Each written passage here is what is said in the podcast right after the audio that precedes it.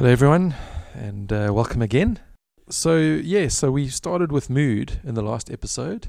I am I'm looking forward to hearing a bit more about that. Uh, I think we all struggle with mood.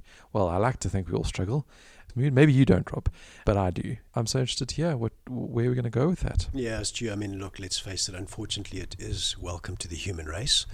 We all struggle with mood. Um, everyone takes a clap, and we don't always recover as well as we'd like or as quickly as we'd like. In some parts in our in our talk through this topic, I will be going into depression it's, itself, clinical depression. Everything I say will be relevant to clinical depression, but I'm also particularly talking about low mood. Um, so, you know, both clinical and non-clinical, and we all do battle from from with with low mood from time to time. I think last time we were talking about these self stories and the importance of uncovering those. And just to say that it's always useful to remember that lots of lots of folk from various philosophical traditions would say that in order to be happy, um, people need to feel like they're moving forward in some way regarding their personal development, that they are accomplishing important goals, goals that mean something to them, and also that we are connected to people, that people like us and we like others, that we have a community, a group of folk that we call, you know, our gang, our tribe, if you like, that we belong to. So, relationship and then personal progress or personal purpose, if you like. Now, I say that because we all have setbacks, and COVID certainly has knocked the living daylights out of lot, uh, both of those elements in various ways for people, at least from time to time. We've all felt disconnected, we've all felt lonely, uh, lonelier than we'd like to be. And we've all missed out on personal goals or hopes and dreams that we wanted to fulfill last year and this year. So it's it's it's been in those two areas particularly that people have had setbacks. Um, the problem for us as humans is that we're creatures of interpretation, and um, really it's around how do we interpret those setbacks. And it is unfortunately mightily easy for us to interpret setbacks in the wrong way, in ways that bring us down. So we can interpret, for instance, loneliness as being people don't like me anymore. Uh, my friends aren't true friends. I thought they were, but they're not. You know, I follow them online and I can see that they're connecting. I look at those pictures posted on whatever platform, and there they are all together, and they all look so happy. Why wasn't I invited? And we might worry about that, that but then, of course, the ghastly, depressing thought, well, you know, maybe they're actually not my friend. And so we start to get now those underlying self stories that I'm talking about, those stories about me um, that maybe I carry inside. So here I am, you know, meeting with you and we're busy doing a podcast together, but I might be thinking, oh my word, you know, Stu's really grumpy about that aircon. I wish I had got it fixed because I know how he doesn't like a stuffy room and I've let him down again. You know, I'm sure now I'm going to get some email from him asking to sort of terminate this arrangement, you know, whatever it might be. Now that's my self story, you know. And the problem is I often don't even realize it, but that's the thing that's hitting me hard. This this thing of being, if you like, a disappointment or, or letting a person down. And I carry that inside me, even though, ostensibly on the face of it, we're busy doing a podcast together. That would be an example, if you like, of an internal depressing self story. And Rob, would you say that that oft times that's a story that we don't even we're not even aware we're telling ourselves? Is that what, is that what you're saying? I am saying exactly that, and that's why this question: Why are you so down? Is so important because oftentimes people need to take a bit of a moment at least to think, fair question, why am I down? And actually start to work it out. What is it underneath it all? What's hurt me so? In talking with young people, oftentimes they will take me back to a setback. They will take me back to something that's knocked them off, either some really important personal goal. They'll say to me, you know what, eh? I really, really wanted to be this. I don't think I can do it anymore or I really hoped to get into university or into college to be able to do this degree or whatever, but I don't think that I'm going to make it now for whatever reason, or it could again be on the social side. Either of those two main core themes are very, very common. So they'll refer back to some setback, something that happened.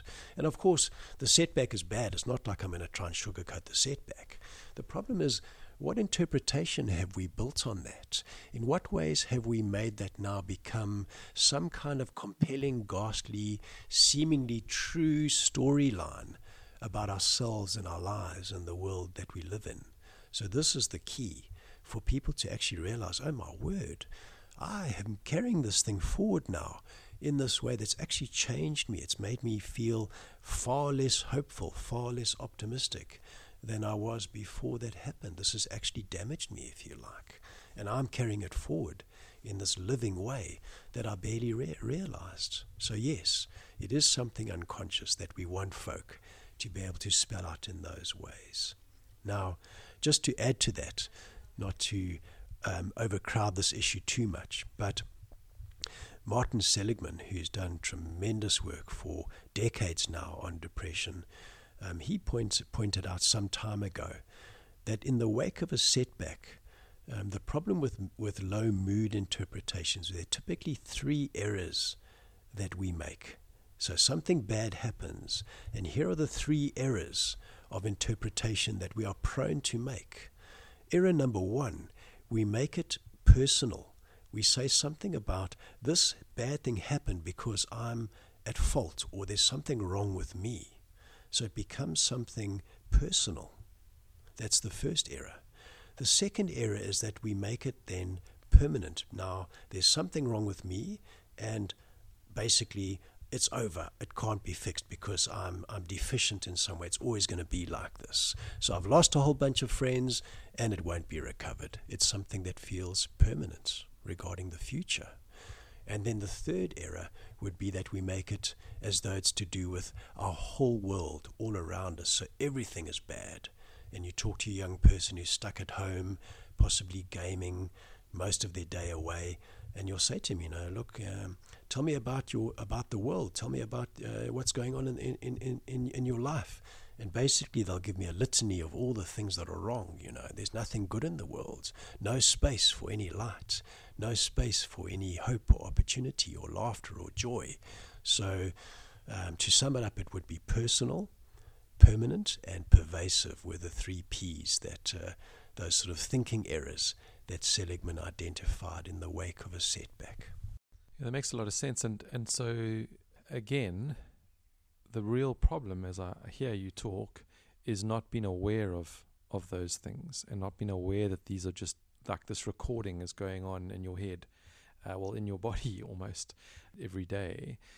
And so, maybe to throw a question to you on that is, you know, I'm sitting here, let's say, and you say to me, "Why are you feeling down or depressed?" and and I just can't can't figure it out. What, what do you do then?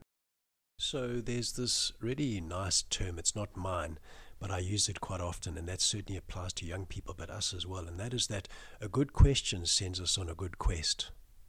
So again, ask the question, and very often a person can't answer it immediately, but at least they're thinking about themselves in that way, asking questions about themselves in a way that's generative and likely to to bring newness, newness of thinking. What's going on in me? Um, why is this going on? Um, and yes, for sure, a young person can easily battle to identify what's going on, and we also can battle. But again, in talking with folk, it's amazing what a conversation can do because it prompts our thinking, and we can look back and say, What happened? When did this start? And we might well see that there was some setback or mishap that happened. Um, it can go quite far back because oftentimes depression and low mood dredges up memories from ages ago as being evidence of this ghastly, depressing, depressing truth. You know, but the point would be we put it out there, we put it into words. And then, you know, you can start to piece it together to say, so I guess you carry around this idea then that you're simply not good enough and you'll never make it. You know, something like that. We don't have to be spot on or, or brilliant about the wording of it, but the point would be to try and sum it up for a young person in a pithy way that they say, Yes, I think that that's what depression or low mood, drill, low mood drills me with kind of every day, is this underlying belief that um, I'll never make it. I'm, I'm not good enough. You know, something like that. And then, of course, there's all sorts of uh, supposed evidence that people can marshal, you know, to say, look, this is true. This is this is actually a true thing. And and Rob, if I can and and again, maybe I'm going too far here, but if I can then say to you, I mean, do you have those kinds of things that you're aware of and in your your mind? Do you find yourself and, and what do you do with those? So yes, I think for me I do. Um, I would think that most people do, to be honest. Um, and it has been very useful for me to at least know that they're there um, because they can really, really hurt um, and, and trash a day and, and, a whole week or a month even if they just run, you know, on autopilot. So at least to know that, that they're there and to realize, oh, my mind has gone there again. What's also really helpful for parents to know is that just noticing, just recognizing or realizing that that thought is there is actually enough. We don't have to, as parents, come up with a whole lot of evidence to fight against the belief, and that's quite reassuring. So, research is showing that, that people don't need us to try to convince them that they're great. That isn't actually a necessary antidote to depression. What is the antidote? More than that, is actually just realizing, oh, wow, my mind has gone there again. That gives us the inside track, if you like. That gives us a gap for something new, something creative to happen. And we will talk about that a bit later. But I thought that that was useful for parents to know. And also says something about us not having to be, if you like, like positivity lawyers, you know, trying to argue for the defense. No, no, you know, you're amazing and you know, you can do anything you want to do, or all of these sort of positive self talk statements and whatever. You don't have to go that sort of high energy route. I'm not saying that we mustn't. I'm just saying that the that the the, the, the kind of the, the healing doesn't necessarily lie there. Sure, really interesting stuff, Rob. Um, some of that surprising to me and, and new to me because uh, I definitely have gone those routes. But I suppose just one last final question on that is uh, so, you, are you suggesting that we we shouldn't, or it isn't important to, you know, say no? But I actually think you're you're you're great, you know, that that kind of thing. Or wh- where would you go rather than that? Oh no, I will always tell young people and my kids. I mean, jeepers, man, I love them so much. I'm going to tell them I think they're flipping amazing. You know, it's just that that isn't actually the thing that helps. So our kids like to hear it. They're grateful that we, we believe in them. But to be honest, it's not it's not a strong currency for them to use because they sort of know it anyway. Um, the stronger currency for them to use is actually an internal thing that we're wanting them wanting to help them to win the war against those internal self statements and to sort of take a stand at least. I sometimes say to young people, whatever I say, I can't fight against your mind. And it's true. you know, a child's mind will give me a good hiding if I'm going to try and contest with it. But I do want the child to take on his or her own mind in ways that I know will be um, fruitful for for him or her. So so that would be the route that I'll go. But I will definitely tell them, look, I wish you could believe me when I tell you. I wish because I know it's true, but I know that you'll you'll find it hard to believe me when I tell you just how amazing you are. But I wish you did believe it. Yeah, that makes a lot of sense, Rob. Thank you. Thanks for that. And again, like I said at the end of last episode, I look forward to the next one to hear a little bit more about this.